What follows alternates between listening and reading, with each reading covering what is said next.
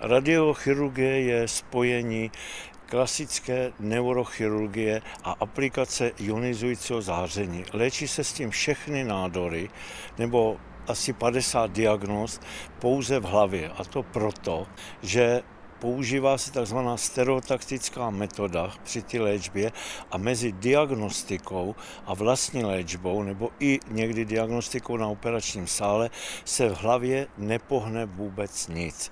To znamená, že převedeme-li si jakýkoliv bod v hlavě do souřadnici XYZ, tak ty nám zůstávají po celou dobu stejné. Pan profesor Lexel na tuto myšlenku přišel na konci druhé světové války.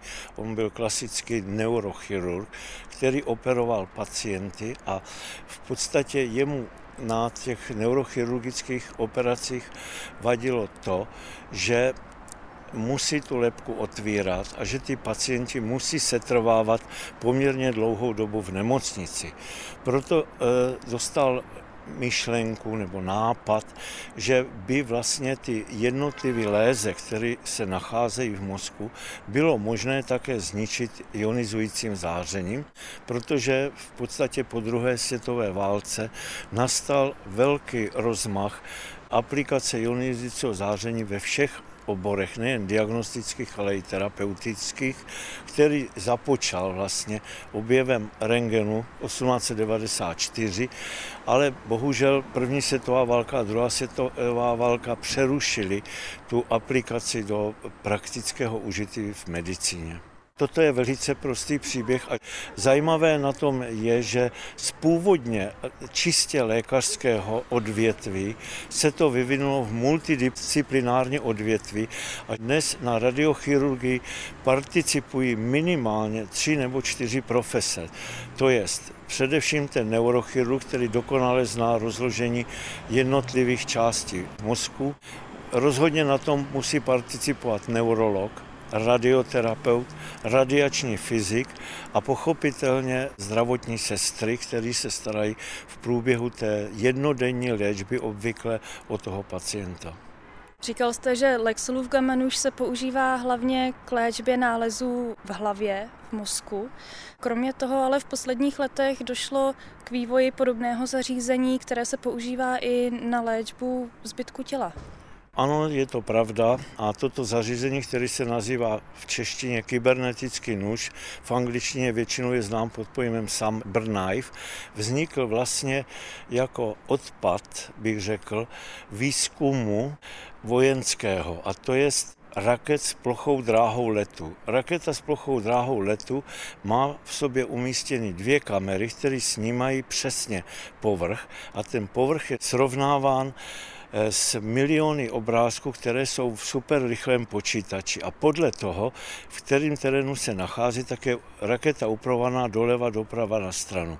Něco podobného stejný princip byl použit při ozařování pacientů lineárním urychlovačem, který je umístěn na robotickém rameni a to robotické rameno je ovládáno super rychlým počítačem opět, kde je uloženo skoro milion snímků z toho pacienta a ten pacient je neustále pozorován dvěma rengenovými přístroji stereotakticky umístěnými. Čili jakákoliv změna polohy toho pacienta, to znamená toho ozařovaného nádoru, okamžitě zpětně vyvolá pohyb toho robotického ramene. Takže ten paprsek z toho lineárního urychlovače sleduje stejně jako ta raketa ten svůj cíl. V tomto případě ten nádor, který je ozařován.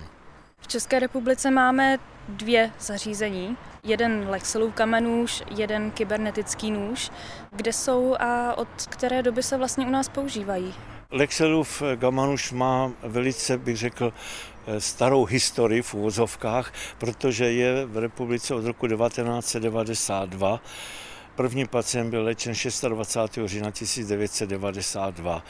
Ta historie toho Lexologamanože je známá, protože byl zakoupen z nadace a myslím si, že máme dva monumenty v Praze, to je Národní divadlo a Lexilov Gamanuš, které byly zakoupeny z prostředku všech lidí nebo převážné většiny národa. Čili na tom Lexelově gamma noži jsme dosud odléčili na tom přístroji, který jsme vyřazovali minulý listopad, největší množství pacientů na celém světě. Žádný gamma už neodléčil tolik. Bylo to pokud si dobře pamatuju, 10 525 pacientů. Ten CyberKnife je úplně nový přístroj, který byl spuštěn v České republice koncem eh, května, začátkem června tohoto roku. Ovšem je to technologie, která je poměrně drahá a je ve Spojených státech užívána již asi 10 let. Čili nejedná se o super nový přístroj. Pokud se týká pacientů, kteří budou léčeni, tak samozřejmě Gamanuš i nadále bude léčit veškeré diagnozy, které jsou spojeny se zhoubnými, nezhoubnými nebo funkčními onemocněními v lepce, v hlavě, kdežto ten Cyberknife, ten bude se zabývat léčbou v ostatních částech těla, jako například slezina, játra, plíce, páteř, páteřní kanál a podobně. Čili domnívám se, že to, že naše republika má obě tyto vyspělé technologie, je ku prospěchu pacientů, protože dobrou distribuci eh, pacientů mezi Ostravou, kde mají Cyberknife, a Prahou, kde máme Gamanuš, lze v podstatě poskytnout léčbu všem pacientům v naší republice, kteří jsou indikovány. Podle studií západních se vychází, že z 10 milionů asi 1500 pacientů by mělo být léčeno stereotaktickou nebo radiochirurgickou metodou. A tyto dvě zařízení budou schopna poskytnout péči všem těmto pacientům. Mohli bychom se teď blíž podívat na to, jak vlastně radiochirurgické ošetření vypadá. Co se děje s pacientem a co se děje v tkáních. Radiochirurgické ošetření pacienta je ve srovnání s klasickou neurochirurgickou léčbou mnohem, mnohem snažší, protože v současné době děláme nebo provádíme asi 60% pacientů ambulantně, to je ten pacient ráno v 7 hodin se dostaví do nemocnice na Homolku, je seznámen s celou procedurou, je mu eh, dána lokální anesteze, ale v úzovkách lokální, čili je to jenom utlumení toho pacienta. Je mu nasazen stereotaktický rám. Po tom nasazení stereotaktického rámu to trvá asi tak 10 minut.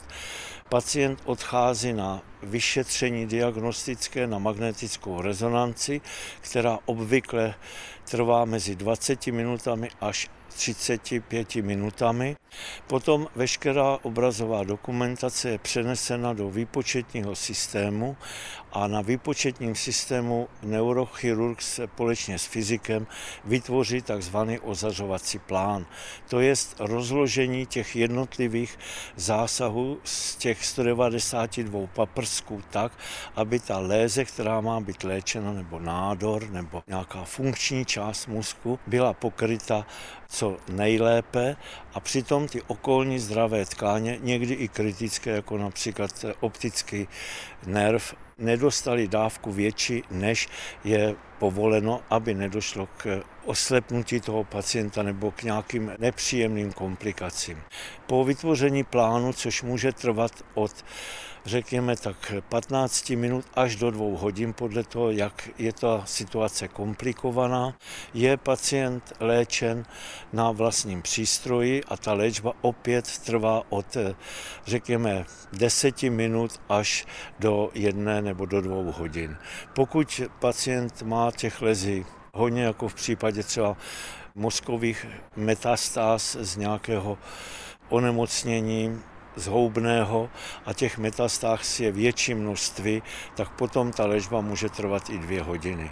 Po léčbě sejmu trám pacient v 95% odchází buď sám nebo v doprovodu do rodiny. Pouze v případech, kdy se léčí tzv. krevní malformace v hlavě, tak pacienta ponecháváme jeden den na lůžku, z bezpečnostních důvodů pouze. My jsme teď hovořili hlavně o výhodách léčby Lexelovým gamanožem, to znamená ambulantní ošetření, není potřeba celková anestezie, hospitalizace, ale radiochirurgické ošetření má asi i své nedostatky. Ano, to je správná otázka, protože všechno má výhody a nevýhody svoje. Ta nevýhoda ty radiochirurgie spočívá v tom, že ta léčba probíhá poměrně dlouhou dobu, protože se jedná o biologický proces zničení toho nádoru nebo té léze, nemusí to být jenom zhoubný nádor, můžou to být nezhoubné nádory. A čím ten nádor roste pomaleji, tím také pomaleji odumírá. Ale my dnes již víme takové dávky a aplikujeme takové dávky, že se okamžitě zastavuje jakýkoliv další růst. A potom e, musíme pouze čekat a pacient musí být trpělivý, než dojde k zmenšení toho nádoru a k vyloučení těch odumřelých buněk z těla ven. Čili pacient od nás neodchází bez bolesti, když přijde z bolesti, ale v průběhu několika týdnů, někdy měsíců, někdy bohužel i roku nebo roku a půl, prostě dojde k tomu, že je úleva. Ale ten pacient je v takovém stavu, jakém k nám přišel a ten jeho stav se zlepšuje pomalu, protože probíhá ten biologický proces. Když jdete na neurochirurgii, otevřou vám lepku, nádor vyříznou, odcházíte většinou po sedmi až deseti dnech domů a ty příznaky, které jste měli, zmizí úplně, když to tady mizí pomalu. To bych řekl, že je určitá nevýhoda toho gamanu, že ovšem je třeba říct i ty vedlejší následky, které to může mít. Srovnat klasickou operaci a radiochirurgickou operaci. A domnívám se, že pacientovi by mělo být předem všechno jasně vysvětleno a pacient by měl mít právo se rozhodnout, zda bude ještě trpělivý a bude čekat a nebude mít žádné vedlejší účinky, anebo že teda chce se zbavit například hučení v uchu hned a půjde na neurochirurgickou operaci, ale s tím, že má třeba potenciální riziko toho, že v 15% mu se nebude zavírat oční víčko nebo bude mít padlý red a podobně. Myslím si, že by bylo fér, kdyby lékaři vždycky řekli pacientovi pro a proti a pacient měl možnost se rozhodnout.